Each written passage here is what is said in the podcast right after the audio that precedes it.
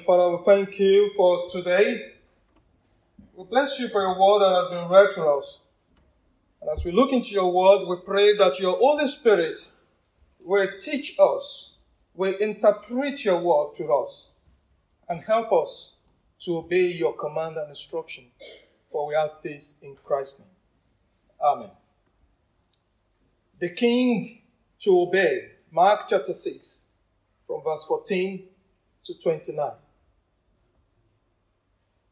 I'm glad to see everybody is here safe and sound, and we all survived the storm that was uh, forecasted by the meteorological office. One thing I like to do is to follow the instruction of the Met office, especially when they say there's going to be wind and storm. Trees will be falling. My wife always tell me, George, please don't go out. But yesterday I went out anyway. What is our reaction to instruction and command? Do we heed them or ignore them? In responding to instruction or command, some of us like to procrastinate. Some actually like to sit on the fence, and some completely ignore the command. Previously, in our study from the Gospel of Mark, we have encountered Jesus Christ, who is God's King. He has revealed himself in so many ways through signs and miracles, healing of several people, and casting out of demons. Yet, the people of that time did not believe in him. He was rejected by his people as we see in verse 6 of chapter 6, the very chapter we read this morning. And the Bible shows us that Jesus was amazed at the lack of faith which he found among his people. Jesus' ministry on earth is very well tied up with his purpose to save us from our sin and the consequences of our sin at the start of his ministry in chapter 1, verse 15, just after John was put in prison. Jesus went into Galilee proclaiming the good news of God. In verse 15 of chapter 1, Jesus said, The time has come. He said, The kingdom of God is near. Repent and believe the good news. And also in chapter 6 of the Gospel of Mark, when Jesus sent out his disciples, he gave them an instruction. He warned them about the possibility of facing rejection. And in verse 12 of that chapter, the disciples went out and preached that people should repent. This is the same message Jesus was preaching in chapter 1, verse 15, 14 to 15. And therefore, we can see a clear pattern of great significance in the ministry of our Lord Jesus Christ and his command, meaning the call by Jesus, God's King, for us to repent is a clarion call not to be ignored. But how do people react to this call to repent? Our Bible passage helps us to see how we might react to Jesus' instruction by looking at how King Herod reacted to the call to repentance by John the Baptist. And this leads me to my first point about the identity of Jesus, verse 14 to 16. Next slide, please. King Herod heard about this because Jesus' name had become well known, as is recorded in verse 16, 14. But despite the popularity of Jesus, many people are still confused about his identity. Some said he is John the Baptist. Others said he is Elijah. And still others claimed he is a prophet like one of the prophets of long ago. People of God, to be confused about Jesus' identity, including the signs that points to him, can be dangerous Because not knowing Christ will automatically mean ignoring his command. Herod, in verse 16, is also confused about the identity of Jesus. Do you see what he said in verse 16? You find it in page 711 of your Pew Bible. Hear what Herod said. Herod said, But when Herod heard this, he said, John, the man I beheaded, has been raised from the dead. For many in our world today, we often claim to know Jesus. We often claim to be a Christian. And in fact, our country has been regarded as a Christian country. But there is difference in knowing Jesus by name and believing and trusting in Him as Savior and Lord. For us Christians, some of us are still confused about who Jesus is and why He has come. Just as the people of this time that we read in the Bible passage. Some of us now still live in confusion about the identity of Jesus. Jesus is God's King who has come to save us from our sin and from the consequences of sin, which is death. Herod is confused about Jesus' identity. He thinks it is John the Baptist, Baptist whom he arrested for speaking out against immorality.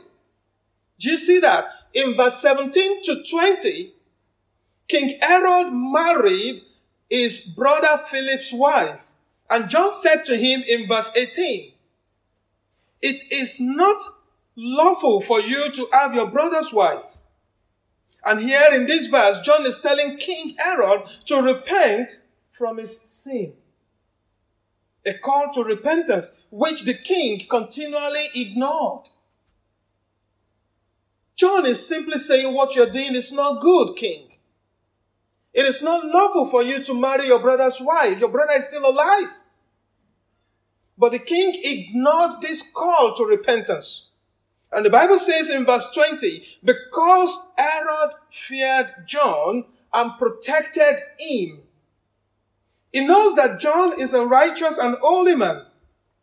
And when John spoke to him, he was greatly puzzled, yet he liked to listen to him, but instead of taking good action, of repentance of his sin, he decided to ignore the command of John, the command of God Almighty.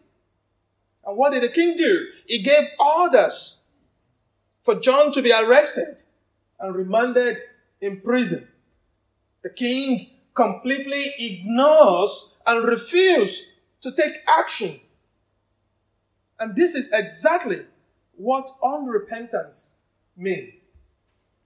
when God speaks, people are naturally inclined not to listen. And this can be illustrated in the way we use our television remote control, which has so many buttons.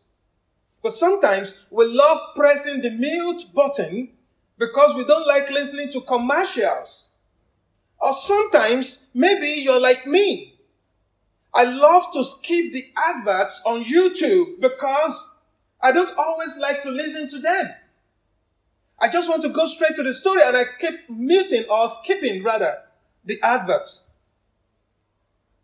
That is very, very similar to what Herod did. Herod knows what that what John said is right. He understands the message as we can see in verse 20, but he did not repent. And this explains exactly what unrepentant mean and what repentance mean. Repentance is not feeling sorry about something bad. It is not feeling guilty about bad things that we have done. Herod felt guilty. He felt sorry. But he did not repent. But what did he do? He remanded John in the prison. But what exactly is repentance? This leads me to my second point. Repentance means taking action. not just knowing what is right or wrong. It is not just being sorry. It is about taking the next rightful step. It is making a complete U-turn from the bad ways we used to live and from our unbelieving. Yesterday, I was in Lisburn. I went to the Bow Street in Lisburn to boot optician to collect the glasses for my son. And on the way, as we were coming, because I don't know where Bow Street is, so I was using my sat nav. But on my way back to Donaghcloney, on the A1, the sat nav says, in 4.6 miles, make a U-turn. But that is something I don't like to do. So I said to my wife, no, I'm not going to make a U-turn. And actually, I took the left turn. But that is exactly what Christian life looks like. That is exactly what many of us are doing these days. For us today, repentance is knowing that Jesus is King and trusting in Him, making a complete U-turn from the bad ways and the old ways by which we live. Our King, the Lord Jesus Christ, has given us a command in His Word. He proclaimed that we should repent and believe in the gospel. What do we need to do? We must take action and make up our mind to do this quickly. Herod failed to respond to the call of repentance by John. He failed to respond promptly. He kept John in prison too long. And finally, in verse 21, when the opportunity came, it was too late for the king to make the right decision.